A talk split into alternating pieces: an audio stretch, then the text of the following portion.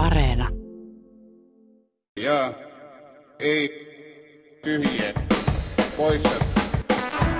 Helmiina Suhonen, Robert Sulman, Polli Seuri. Ja ei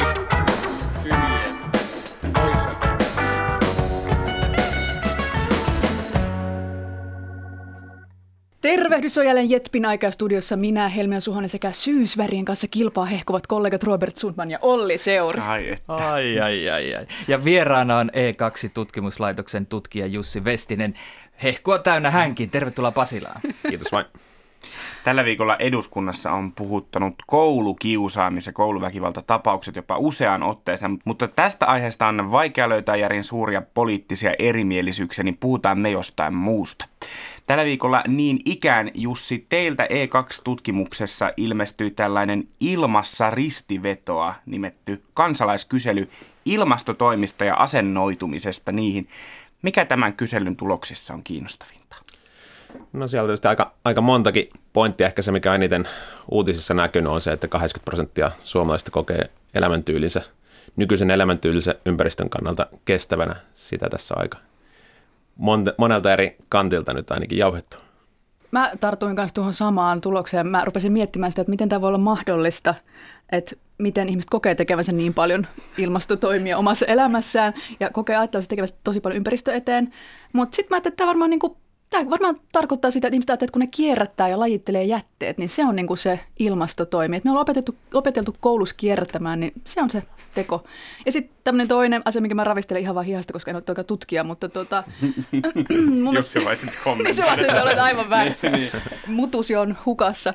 Mutta suomalaiset jotenkin ajattelee, että että ollaan yhtä luonnon kanssa, olemme luontokansaa, meillä on myyttinen luontosuhde.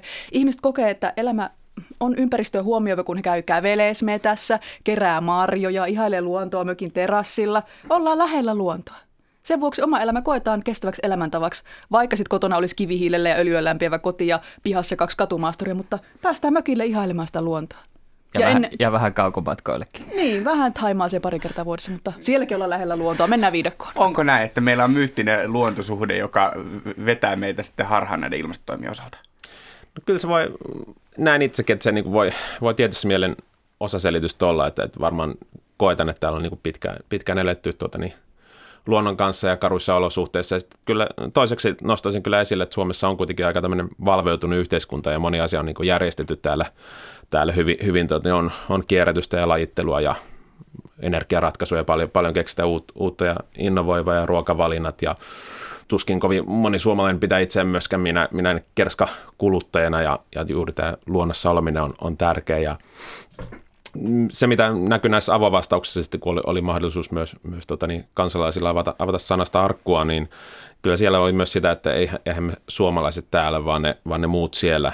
Et esimerkiksi nyt vaikka niin kuin, mitä sademetsien tilanne Amazonissa, tehtaiden tupruttelu, mm, toiminta Itämeren suhteen muualla kuin täällä. Mutta kun tiedetään, että WWF paljon toistettu kaavan mukaan, jos kaikki maailman ihmiset kuluttaisi kuten mm. suomalaiset, me tarvittaisiin 3,8 maapalloa, niin onhan tässä joku epäharmonia. Niin onko se enemmän sitä, että ihmiset ei tiedä tätä vai että he ei vaan suostu myöntämään tosiasioita? Tai me emme suostu. Me. Mekin olemme näitä suomalaisia.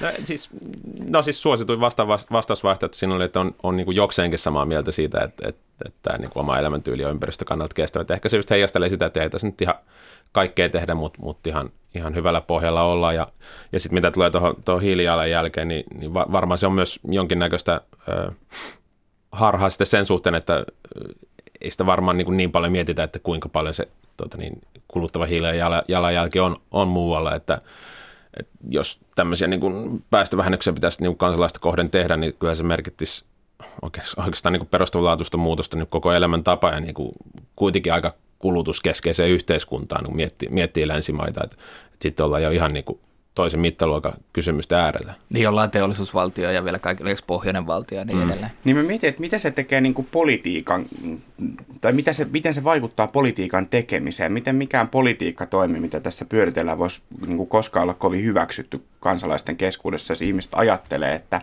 että mutta mehän on tehty, vähän niin kuin, että me on tehty tämä jo, vaikka ei olisi tehtykään. niin onko mitkä niin kuin ilmastotoimet mahdollisia? No kyllä, varmasti tietysti paljon, paljon tehty ja, ja, ja toimeliaisuutta on, on, mutta ehkä se, mikä myös tässä tutkimuksessa tuli, tuli niin, kuin niin vahvasti esille, että ilmastonmuutos on niin, kuin niin polarisoitunut jo lähtökohtaisesti, että siihen, siihen suhtaudutaan niin, niin kuin, osa, osa on niin kuin itse, itse jo niin kuin termiä ja jo, jo sana ilmastoteko voi herättää vähän niin kuin väristyksiä. Et, et saattaa olla, että oma elämä on, on niin kuin tietyltä osin niin kuin ympäristökannalta kestävää, mutta ei niitä tekoja välttämättä tehdä sen takia, että ajattelet, että minä teen juuri nyt tässä ilmastoteon, vaan se on niin kuin, se osa ongelma on, on sitä ja, ja myös se, että kaksi kolmasosaa koki tämän keskustelun syyllistäväksi, niin se tietysti No kertoo niin. aika paljon. Tämä Ja on, Hel- Helsinkikin julistamassa ilmastohätätilaa. no sekin vielä. Minä tartun tähän syyllistämiseen, mm. koska se on jännä, että mistä se tulee, että tämä ilmastokeskustelu koetaan syyllistäväksi. Eh- ehkä ihan vaan tosiaan se ristiriidasta, että kun kokee tämän tutkimustiedon omien toimien välillä, on jännä, että kriisitietouden herättely selkeästi ärsyttää tässä ilmastokriisin kohdalla, mutta sitten koronakriisin kohdalla se onkin, se on täysin ok. Media on kyttäämässä, kuinka paljon metrossa on maskittomia matkustajia, kuinka huonosti nuoriso pitää turvavälejä baarissa, kuka tulee ulkomailta ja pitääkö karanteenin. On kriisejä ja kriisejä selvästi, milloin saa näitä vaatia, näitä toimia kansalaisilta. Joo, ja kyllä siinä on tietysti semmoinen niin koronaan verrattuna ehkä, että, että sit koronasta se jotenkin tulee se välitön uhka, uhka itselle ja omalle terveydelle ja lähe, läheisille. Tietysti tässä on niin kuin se, ehkä, ehkä se tavallaan, jos miettii niin kuin tätä, tätä keskustelua vi- viime vuosina, että, että mihin se sitten niin kuin ko- kohdistuu, että jos miettii niin ihmisen niin arkirytmentikin, että herä, heräät, syöt jotain, heti siinä on niin kuin lautaselle, niin kuin, että on, onko tämä nyt oikein lautanen. Jos asut vaikka 30 kilsa päästä töistä, no usein autolla pakko mennä. Sitten jos on se vuotuinen henkireikä, lomamatka etelään lentämällä, ajat sinne mökille muutamasta kilsaa maakuntaa autolla, pistät tuota, niin, tak- takkaan tulta, siitäkin pieni hiukkas päästä ja tavallaan, että se alkaa niin kuin mylläämään päästä. Sä kuvailit just mä, mun mä, en voi- Mä, en voi elämää. tehdä, mä en voi tehdä mitään oikein. Mut, mutta, mutta, Syyllistyy. Niin, ei, mutta tämä on musta kiinnostavaa, koska tavallaan mikä se, mikä se niinku tekee, että, että osa kokee tämän niinku puheen niinku syyllistävänä ja sitten tavallaan tulee paha mieli ja osa ajattelee, että ei syyllisty siitä. Nyt Helmina ihan, tota, ihan pir, pirstaleina. moraalista Pirstaleina. Niin, mutta tavallaan tämä on just se pointti. Tämä on just se pointti, että jos nämä kaikki lueteltut asiat on niinku o- ongelmallisia, niin ainakin minun Tutkijan suhtautu- viileydellä. Niin, ei, niin ainakin, ainakin minun suhtautuminen olisi se, että varmaan joku sitten niitä suitsii ja niihin lisää hintaa tai ne minulta kieltää. Ja mä ajattelen, että jos ne on oikeasti niin merkittäviä tämän planeetan kannalta, niin se on varmaan ihan ok. Että en mä niin kuin itse henkilökohtaisesti ajattele, että mun pitäisi siitä syyllistyä, jos joku sanoo, että ne on ongelmallisia. Siis tää, tää on musta niin kuin se kiinnos- kiinnostavaa, että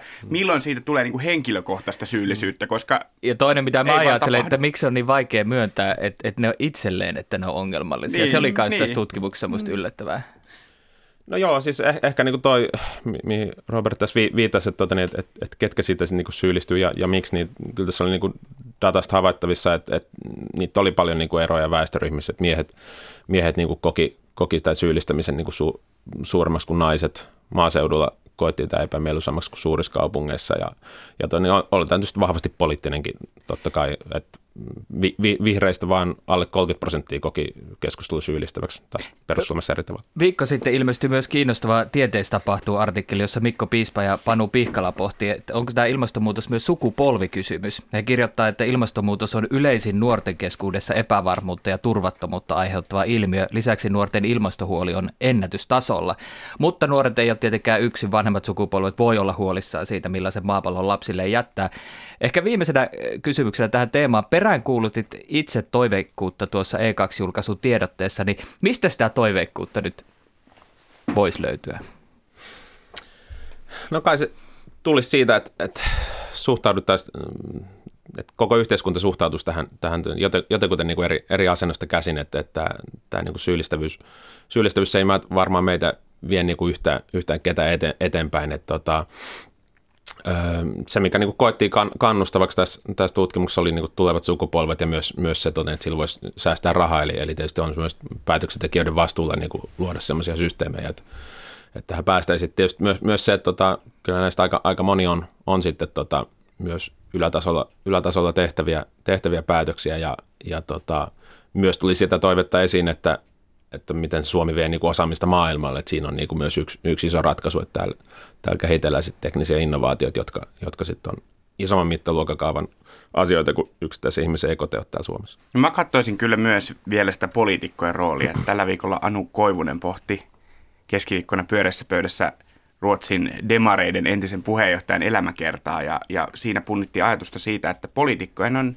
edistettävä myös asioita, joita kansalaismielipide ei kannata. Eli poliitikot voi ottaa johtajuutta, tämmöistä mielipidejohtajuutta asioissa, jotka ei... Viedään meistä... Suomi NATOon. Niin, tu- okei, okei, okay, semmoinen kannanotto sieltä, josta, tota, josta tota, niin kuin kansalaiset ei ajattele, että tämä olisi ihan just se, mitä me haluttaisiin. Niin, niin kyllä niin kuin poliitikoilta voisi peräänkuuluttaa sitä rohkeutta, että linjatkaa ja, ja edistäkää ni, niitä asioita. Älkää jääkö odottamaan sitä, että kansa kääntyy nyt näiden kaikkien ilmastotoimien kannalle ja vasta sitten mennään niin kuin sitä kohti.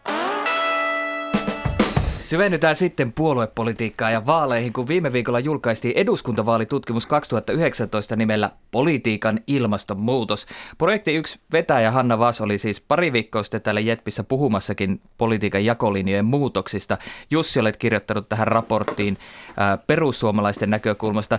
Mutta jos ajatellaan tätä isoa kuvaa, laajempana politiikatutkijan äh, hattua päähänsä sovittaen, mm. niin miten selität sitä, että nämä uudet kulttuuriset tai arvoihin liittyvät jakolinjat korostuu entisestään, mutta silti näyttää äh, datan perusteella, että SDP voitti viimeisimmät eduskuntavaalit hyvin perinteiseen tapaan, just sieltä, missä äänestäjät keskimäärin monessa asiassa oli. No joo, ehkä ensimmäiseksi voisin nostaa, nostaa mikä siinä kirjassakin tuotiin esille, että, että kysyttiin, että mitkä tärkeimpiä teemoja oli 2019 vaaleissa kansalaisille, niin kyllä se kuitenkin nousi nämä sosiaali- ja terveysasiat ja talous ja työllisyys. Toki ilmastonmuutos uutena, uutena teemana siellä aika, aika kärjessä, kärjessä, mutta kyllä ehkä, ehkä se osittain myös hä, hämärtyy tässä kaikessa niin identiteettipolitiikan keskellä, että, että nämä politiikan tavallaan vanhat leipellä itsellä edelleen on tärkeitä. Sitten mitä, mitä demareihin tulee, niin tietysti äärimmäisen niukka voitto ja, ja tota, kaikki aikoja toisiksi huonommalla vaalituloksella kuitenkin, että ehkä, ehkä se tavallaan, että, että joo, se ykköspaikka tuli, tuli sieltä, mutta, mutta tota, ky, kyllä se puolueen järjestämä niin kuin, kannatuksen hajantuminen niin kuin puolueelle, niin kyllä se on niin kuin aika, aika pysyvä elementti nyt jo. Niin kansalaisille tärkeimpiä teemoja oli just nämä terveydenhuolto, työ ja työttömyys, valtion talous ja koulutus. Nämä oli siellä mm. kärjessä Miten tällaiset teemat tulee huomioiduksi, jos nämä uudet jakolinjat korostuu ja, ja valta-ala? Se, mikä, mikä tässä on ehkä myös yksi mielenkiintoinen pointti, että kun paljon niin kuin somessa ja ehkä, ehkä vaalienkin alle niin kuin nostetaan esille, esille ja vaalien, vaalien välilläkin näitä identiteettipoliittisia kysymyksiä aina nousee niin kuin päivittäisiä kohuja, niin sitten kuitenkin miettii sitä eduskunnan päivätyötä, niin on se aika semmoisen tasaisen harma, harmaata asiaa niin mm. sikäli, sikäli, että toni, puhutaan niin kuin ta- taloudesta ja toimenpiteistä ja, ja tota, ehkä, ehkä, se on niin kuin vähän tietysti mielessä vaarana myös semmoinen niin kuin, erkaantuminen siitä, että mitä, mitä siellä tota, niin, todellisuudessa siellä eduskunnassa tehdään, minkä asioiden parissa kansanedustajista, niin kuin kansanedustajien valtaosa työajasta menee ja sitten mistä mikä niin kuin koko ajan niin kuin kiihdyttää mieliä. Mm. Mm. Mä kyllä ajattelen, että on itse asiassa tosi iso, iso vaara, jos ihmisten käsitys, käsitys kansanedustajan työstä, ehkä myös median käsitys kansanedustajan työstä eriytyy siitä, mitä se mm. leipätyö on. Ja median käsitys siitä, mitä yleisö kokee tärkeänä. Itsekin tein viime vaalitenteissä nimenomaan ilmastotenttejä, jokaisessa tentissä oli ilmastoosio, niin oliko tämä ilmasto siellä kuinka tärkeä? Ainakin me mediassa painotettiin, että se oli tärkeä, mutta miten äänestäjän mielestä? Joo, kyllä se on toki, toki noussut tuota, niin selkeästi ja siinäkin tietysti, mihin, mihin tässä viitattiin jo, että äh, on tämmöistä niin uusien, uusien jakolinjojen nousu, niin tämä ilmastokysymykset on niin kuin tullut, tullut osaksi ja limittyy osin maahanmuutto, vähemmistökysymykset, tämmöinen niin sosiokulttuuriset kysymykset, niin siellä se vastakkainasettelu on näitä ns. uudempien puolueiden välillä. Niin kysytään tästä polarisaatiosta, kun raportin perusteella se on edelleen maltillista, mutta ehkä havaittavissa on, ja tätä pitää kyllä aika lailla katsoa, niitä käyriä pitää katsoa aika tarkkaan, mutta perussuomalaisten sekä vasemmistoliiton ja vihreiden kannattajien siirtymiä on poispäin keskustasta. Ja te olette tehnyt E2 kyselytutkimuksia vuosien ajan vähän eri näkökulmista, niin millaisia johtopäätöksiä suomalaisesta napaistumisesta tai polarisaatiosta uskaltaa tehdä? No siinä voisi ehkä nostaa esille myös sen, että, että tota, niin, tosiaan havaittiin jo 2016, että tämmöinen niin tendenssi, tendenssi oli niin kuin esimerkiksi perussuomalaisten niin siirtymisessä oikealle, kysyttiin, että mihin itse itsensä sijoittaa, ja, ja sitten toisaalta myös silloin jo havaittiin jo, jo tota, niin, niin kuin reilu vuosi 2015 vaalien jälkeen, että myös niin kuin vasemmisto, vasemmistossa oltiin otettu niin kuin askel vasemmalle ja sillä oli tietysti tämä jakokin mm. aika sitä itsensä niin kuin vahvistava ja, ja sitten tietysti nämä identiteettikysymykset ja mitkä muut, muut tota, niin, on ollut tässä yhä enemmän politisoitu, niin ne, ne tietysti niin kuin ruokkii tätä ja toisaalta myös on niin kuin eduksi tavallaan molemmille vastapuoleille, eli vihreille vasemmistoliitolle ja sitten toisaalta taas perussuomalaisille. Mua kiinnostaa tämä myös politiikan megatrendien kautta, että toisaalta meillä puhutaan niin kuin pirstaloitumisesta puoluekentässä ja ehkä tämmöisestä ajatuksesta, että puolueet on entistä pienempiä, niin samaan aikaan ne on tälleen mehuvertaistu käyttäen entistä enemmän niin kuin ns-tiivistettä, ettei mitään laimeita mehua, vaan se on niin kuin tujumpaa tavaraa, niin toisaalta mä haluan kysyä, että onko näin? Ja sitten toisaalta, mitä tämä tarkoittaa koalitioiden niin kuin rakentamisen kannalta, jos meillä on entistä enemmän pieniä, pien, niin kuin pienempiä voimia, jotka Ideologisesti entistä, eheämpiä. Niin, entistä mm. enemmän sisäisesti ideologisesti eheämpiä. No totta kai se hallituskoalitioiden, jos enemmistökoalitiossa pysytellään, niin kuin tässä on tapana, tapana ollut, niin tietysti se on, on tota niin haastavaa ja, ja tota niin ehkä semmoinen ehdottomuus omissa kannoissa myös sitten siellä hallituksessa ollessaan, että jos, jos kovasti niin kuin vaalitaan sitä, niitä omia, omia tota, niin tärkeitä kysymyksiä eikä, eikä tingitä, niin kyllä se tietysti kovin, kovin vaikeaa on. Ja, ja pakko sanoa tuosta laimeudesta tuli mm. mieleen, tota, niin kun tutkittiin perussuomalaisia sinisiä kollega Ville Pitkäsen kanssa tota, niin kanava-artikkelissa, niin siinä oikeastaan kaikki niin kuin huusi sitä, että, että, että siniset on perussuomalaisten laimeampi versio. Mm. Sen takia se ei oikein vedonnut. Ei ollut tiivistettä siellä riittävästi.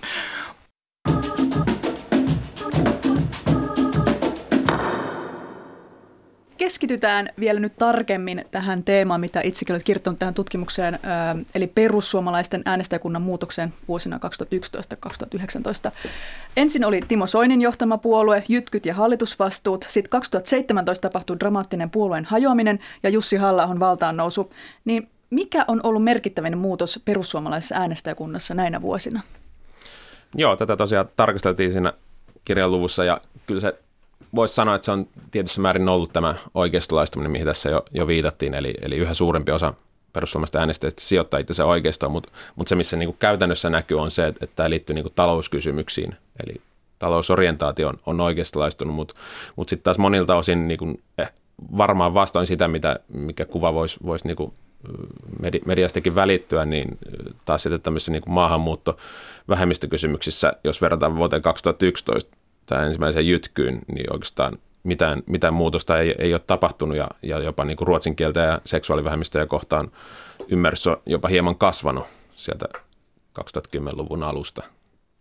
Niin, tämä onkin kiinnostavaa, koska sekä perussuomalaisen, perussuomalaisten johdossa että myös mediassa osin niin kuin hellitään tätä käsitystä kahdesta erilais, eri puolueesta. Että se 2017 oli ihan konkreettinen vedenjakaja siinä, että me ollaan nyt – eri perussuomalaiset, kun silloin mediakin puhuu, että se on nyt on Jussi halla puolue ja silloin oli Timo Soinin puolue. Niin onko ja olihan se dramaattinen se puolue no, totta kai, totta kai niin. se, se, oli, niin kuin, se oli kirjaimellisesti niin kuin puolueen jakautuminen, mutta, mutta siis miten paljon oikeasti sitten muuttui äänestäjien näkökulmasta vuonna 2017? Onko me liioteltu tätä eroa? No se, mikä tässä mikä myös, myös tuota, niin analysoiti, oli se, että, että kyllähän perussuomalaista äänestäjäkuntaa niin sinänsä niin kuin koostumus on vaihtunut hirveästi. Että 2015 oli, oli enää puolet niitä, ketkä äänesti niin kuin 2011 ja 2019 taas oli niin kuin puoliksi vaihtunut neljän vuoden takaa. Eli, eli koko ajan tämä niin kuin elää hirveästi, että suhteessa siihen, miten paljon se elää, niin, niin kuin tämä perusorientaatio on, on niin kuin kuitenkin hirveän samankaltaista. Ja tietysti aina on se, että kun katsotaan puoluetta ja katsotaan kannattajakuntaa, niin ne antaa mm. hieman eri näkymän, Kyllä. mutta perussuomalaiset vähän niin kuin omistaa useita aiheita, että heillä on selkeästi eriävä kanta niissä suhteessa muihin puolueisiin. Tällaisia asioita on se maahanmuutto esimerkiksi, suhtautuminen ilmastonmuutokseen kasvavissa määrin. Mm. Ehkä ollut pitkäänkin tämmöinen antielitismi, mm. poliittinen nostalgia, miksei pessimistinen klangi tulevan suhteen. Niin, millainen se perussuomalainen cocktail on, mitä siihen sitten kuuluu? Joo, noihin, noihin voisi lisätä ehkä, ehkä tarttua tuohon pessimismiin, koska sitä on ehkä, ehkä vähän vähemmän niin tutkittu ja vähemmän esillä, esillä pidetty. Eli, eli perussuomalaiset tosiaan, niin kuin, kun katsottiin koko 2010-lukuun, niin havaittiin, että tämmöinen niin kuin, pessimistinen suhtautuminen niin kuin sekä oman kotitalouden että, että niin kuin Suomen, Suomen talouden ja työllisyyden suhteessa on niin kuin, perussuomalaisten kannatus on, on tämmöisten ihmisten joukossa kasvanut, kasvanut ja myös, myös tuota, niin 2019 vaaleissa oli todella korkea kannatus niiden keskuudessa, jotka arvioivat, että Suomen työllisyys ja talo, taloustilanne on mennyt niin kuin huonompaan suuntaan. Et, et siinä on niin kuin paljon, paljon niin kuin tämmöistä peruspessimismiä voisi vois sanoa. Ja, ja tota, se, mikä kanssa oli mun mielestä mielenkiintoinen havainto, että, että perussuomalaisten ää, kannatus, kannatus tuota, niin alemman keskiluokan keskuudessa oli selkeästi kasvanut, kun taas sitten työväenluokan, työväenluokan tuota, niin ke- keskuudessa oli hieman laskenut nyt. Mä kans tartuin tähän pessimismiin tässä, kun luin, luin tätä tutkimusta ja mä aloin ajatella, että puolueen politiikan voima tulee kyllä usein negatiivisten tunteiden kautta mm. herätellään ihmisiä suuttumaan EUlle, pelkäämään maahanmuuttajia, pettymään hallitukseen ahdistumaan valtion elvytysmiljardeista. Ja ei tosiaan tarvitse katsoa kuin ahkerasti viittaavien perussuomalaisten viestien sävyä, että onko siellä mitään muuta kuin sitä negatiivista rekisteriä. Välillä tuntuu, mm. että ei. Ö, mutta mikä merkitys sillä on? Mä mietin, jos yhä iso osa, isompi osa suomalaista ei enää luota siihen, että asiat voidaan ratkaista ja tulevaisuudessa voi tapahtua myös hyviä käänteitä, että tämä pessimistien osuus kasvaa. Et... Kiinnostavaa, että esimerkiksi yrittäjiä oli mm. tullut tänä samana aikana lisää niin kuin pienyrittäjiä perussuomalaisten mm. taakse. Että onko sekin, niin kuin, että pessimismi näkyy yrittäjäkentällä? No tuohon en nyt pysty, pysty ottamaan, ottamaan kantaa, mutta ehkä, ehkä tämä pessimismin teemana, teemana tota, niin, voisin sen lisätä, että kun perussuomalaisia on luonnehdittu monestakin eri suunnasta tämmöisten niin päähän potkittujen puolueeksi, eli tota, niin niitä, niitä, joilla nyt ei ole aina onni ollut myötäne elämässä ja varmaan siitä tulee semmoista niin kuin näyttämisen halua, ehkä, ehkä osin, osin tietysti voi, voi tulla semmoista niin kuin katkeruuttakin ja se niin kuin sitoo yhteen ja, ja ehkä se tavallaan sen ilmiön niin kuin moninaisuus, että sehän voi tarkoittaa tosi, tosi niin kuin monta, monta asiaa, että työelämä on voinut näyttää nuoret puolesta tai sitten on niin kuin, ter- terveyden saralla on, on ollut jotain, jotain tota niin, kokenut tulensa väärin ymmärretyksi, leima, leimautuneeksi, niin se on aika vahva voima. Eikö tämä ole semmoinen, mitä pitää katsoa myös aika monipuolisesti, koska me tiedetään Trumpista ja Brexitistä ja niin edelleen, että siellä on myös niin kuin hyvin toimeen tulevia ihmisiä. Mm. mm. Että tietysti hyvin toimeen tuleminen ei vielä tarkoita, etteikö voisi olla pessimistinen mm. näkemys mm. tulevasta. Mutta se, että jos sanotaan, että päähän potkittujen puolue, niin sitten tulee helposti sellainen kuva, että, että nämä on just nämä alemmat sosiaaliluokat mm. ja niin edelleen. Mutta tämähän ei ole koko kuva. Ei, ei. Joo, juuri tätä, tätä niin kuin tarkoitin tavallaan, että se, se on niin moninaisuus ja sitä ehkä tätä, että vaikka ne taustat voivat olla moninaiset, niin, niin, tota, niin se, se yhdistävä kokemus on juuri se, että meitä ei ymmärretä. Ja, ja tota, tietysti tämä moni, monin osin voi myös kokea niin kuin tavallaan, että, että ny, nykyinen ilmapiiri vaan niin kuin vahvistaa sitä niin kuin me versus he asetelmaa, mikä, mikä itse asiassa tuli myös, myös siinä, siinä esille, että kun kysyttiin, että, että mitä, miten niin kuin suhtautuu eri puolueisiin, niin verrattuna 2015, niin perussuomalaiset suhtautuu ihan nuivemmin muihin ja, ja sitten se tunne on myös niin kuin molemmin puolinen. Että, tota. No mutta siis millaisia koalitioita voisi sitten muodostaa, että jos perussuomalaiset esimerkiksi ottaisi vaalivoiton ja nousisi pääministeri, potentiaaliseksi pääministeripuolueeksi, niin jos se suhtautuminen muihin on pessimististä ja muut suhtautuu mm. pessimistisesti, niin löytääkö niin kuin yhteistä pintaa mistään? Taloudessa, onko kokoomus, mm. onko niin kuin mitä niin. siellä on. Niin ja sit yksi vaihtoehto tietysti voi, voi myös olla tämmöinen, niin kuin, että, että se, ei, se tota, niin mikä, mitä on perinteisesti pidetty, että pitää olla hallituksessa päättämässä asioista, niin voihan myös olla, olla tota, niin, että, että perussuomalaisille myös, myös niin kuin riittää, riittää tota, niin, tietyssä määrin tämmöinen niin kuin, asioiden, niin, asioista puhuminen ja, ja yle, yleisen ilmapiirin muovaaminen ja, ja muu, niin kuin, joka, joka kyllä onnistuu oppositiostakin käsin. Mm. Mä haluaisin tehdä vielä yhden noston siitä ilmastosta. E2 se tuoreen raportin mukaan 22 prosenttia suomalaista ajattelee ilmastonmuutoksen johtuvan pääosin luonnollisesta kehityskulusta, mm. siis tieteellisen konsensuksen vastaisesti.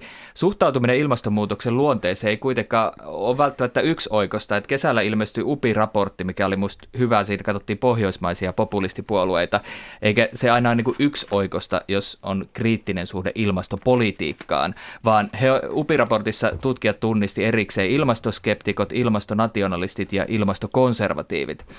Eli on erilaisia positioita vastustaa kunnianhimoista ilmastopolitiikkaa ja, ja populistisen puolueen pitäisi vähän niin kuin voittaa kaikki nämä taakseen, niin ää, miten selvää, että perussuomalaiset kykenee tavoittaa nämä?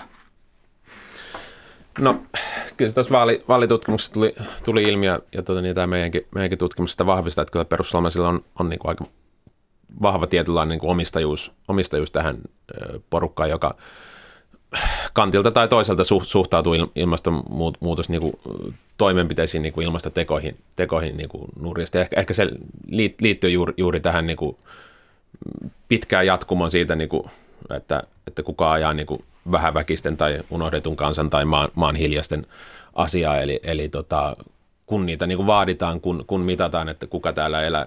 Tavallaan se jako niin kuin on, on parempia ihmisiä ja huonompia ihmisiä. Niin, kyllä se niin, niin on mennyt nyt, että, että perussuomalaiset on päässyt edustamaan niitä ns. huonompia ihmisiä. Joo, siinä on siis mielenkiintoista tämä, että miehet suhtautuu syyllistämiseen voimakkaammin. Sitten tämä elämäntapa-kysymys, että oma elämäntapa on uhattuna mm. ja sitten ehkä semmoinen pessimismi tulevaisuuden suhteen tai, tai näkemys siitä, että pidetään kiinni siitä omasta hyvästä, mitä on, niin kyllä se on, se on aika kutkuttava perussuomalaisille. Mm. On ja sitten mä niinku itse mietin, että kiteytetysti voi sanoa, että perussuomalaiset puhuttelee ihmistä, niin kun tämä on mies, jonka ympäriltä asiat viedään, lainatakseni tämmöistä kappaletta, mutta tota, ja sitten se kaikki kiteytyy nämä niin yksittäiset vähän eri aiheet, mitkä tuntuu irrallisilta, että on ilmastoa ja maahanmuuttoa. Äkkiseltä ajattelisin, että ne ei liity mitenkään toisiinsa, mutta äh, siellä kaikessa keskiössä on se, sanoma, että sinulta viedään sun rahat. Rahat on kaiken keskellä. Näistä jokaisessa asiassa. Euroopan on, unioni, mistä ei ole puhuttu. Niin, EU, italialaiset vie sun elvytyspaketti miljardin rahat,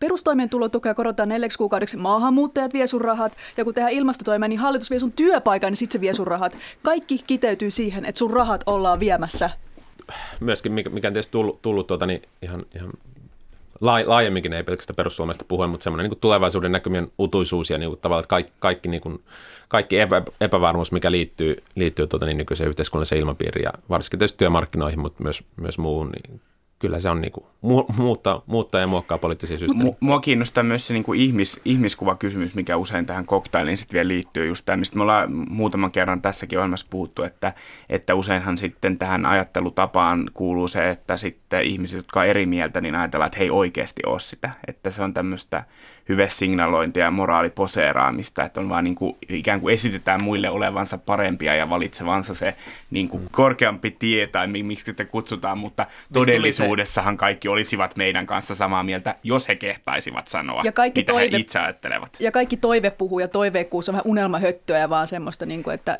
ei ole realismia tässä niin, puheessa. Mistä tuli se, että sit itsellä ehkä tarvitsee siihen pahesignalointiin. Kyllä, kyllä, että kyllä, tota, kyllä kehtaa piiput tupruttaa. Mutta eikö, siis kyllä minä nyt tässä ajattelen, että eikö politiikassa ole tilaa toivopuheelle? Eikö toivo myy enää? Onko vain epätoivoa, mitä voidaan myydä ja sitten saa paljon äänestäjä ääniä? Visioita. No kyllä sitten to, toivopuhettakin tässä, tässä tota, niin var, olla, ollaan viritelty ja, ja se sinänsä mihinkään kadonnut, mutta, mutta tota, niin kyllä se, tästä, sanotaan, että tässä, tässä ajassa, jossa tuntuu, että kaikki on vähän mullin mallin, niin kyllä, kyllä se myyminen myös aika, aika lailla helpompaa myydä sitä, niin kuin, että kaikki, kaikki, kaikki menee, meni. Kaikki menee. Ja Onpa toiveikasta. Niin, mutta on kiinnostavaa, koska, koska myös kokoomuksen puheenjohtaja Petteri Orpo linjapuheessaan puhui, että kokoomus on toivon puolella ja sitten hän listasi hirveän määrän asioita, jotka on nyt menossa kohti tuhoa ja epätoivoa. Että se, tota, tota, vaikka puhuisi olevansa toivon puolella, niin silti voi olla vaikea tota, luoda sitä toiveikkuutta. Että ehkä tämä pessimismi on nyt vaan se voittava kortti helmiin. Ei, aina on toivoa. Keskustelu päättynyt. Ja ei. Tyhjiä poissa. Ja on aika tempaista jälleen ne JETP-kysymykset. Näihin siis vastaan joko jaa, ei, tyhjää tai poissa. Nyt ämpäri käteen käpyjä keräämällä voi tienata jopa 200 euroa päivässä ja vieläpä verottomana. Näin uutisoi Ilta-Sanomat. Metsähallitus on päättänyt aloittaa kävyn keruun osassa Lapin maakuntaa, sillä tarkoituksena on täydentää Pohjois-Suomen siemenhuollon varmuusvarastoa.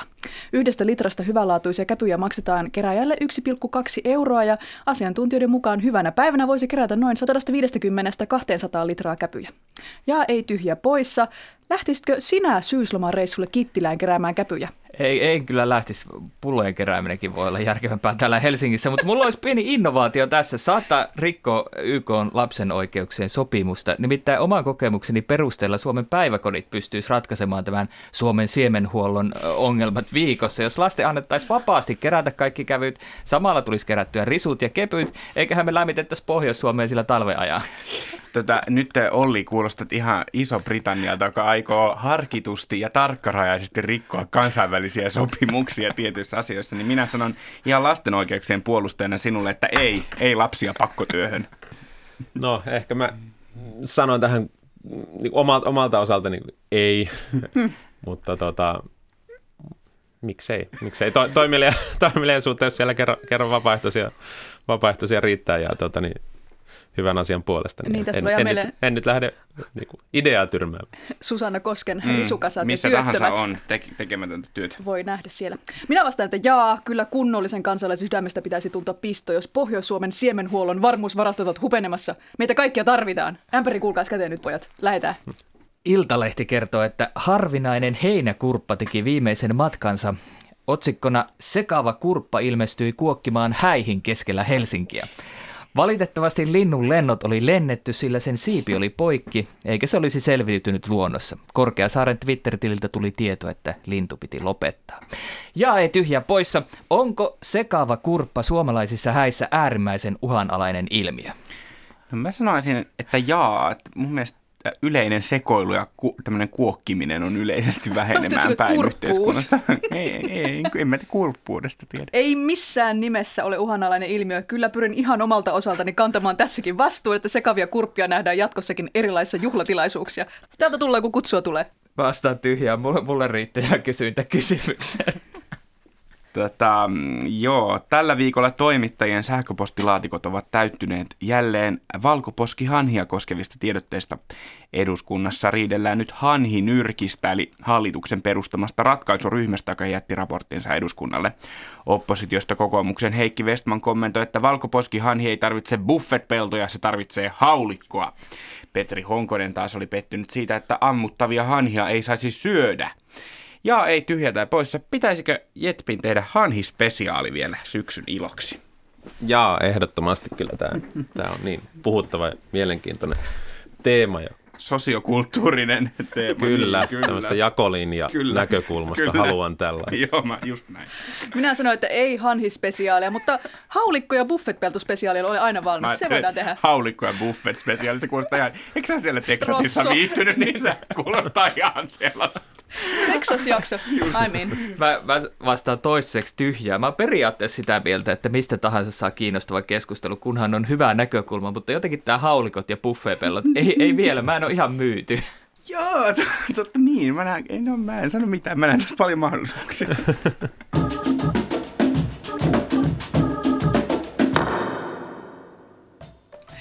Kiitos, että kuuntelit Jetpin. Mitä mieltä olit? Laita meille palautetta vaikka Twitterissä tai Instassa. Tunniste on tietysti Jetp.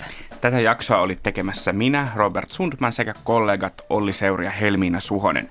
Vieraanamme oli tänään Jussi Vestinen E2-tutkimuksesta. Kiitos kun olit. Kiitoksia. Äänitarkkailijana Antoni Wikström, äänisuunnittelija Joonata Kotila. Moi moi!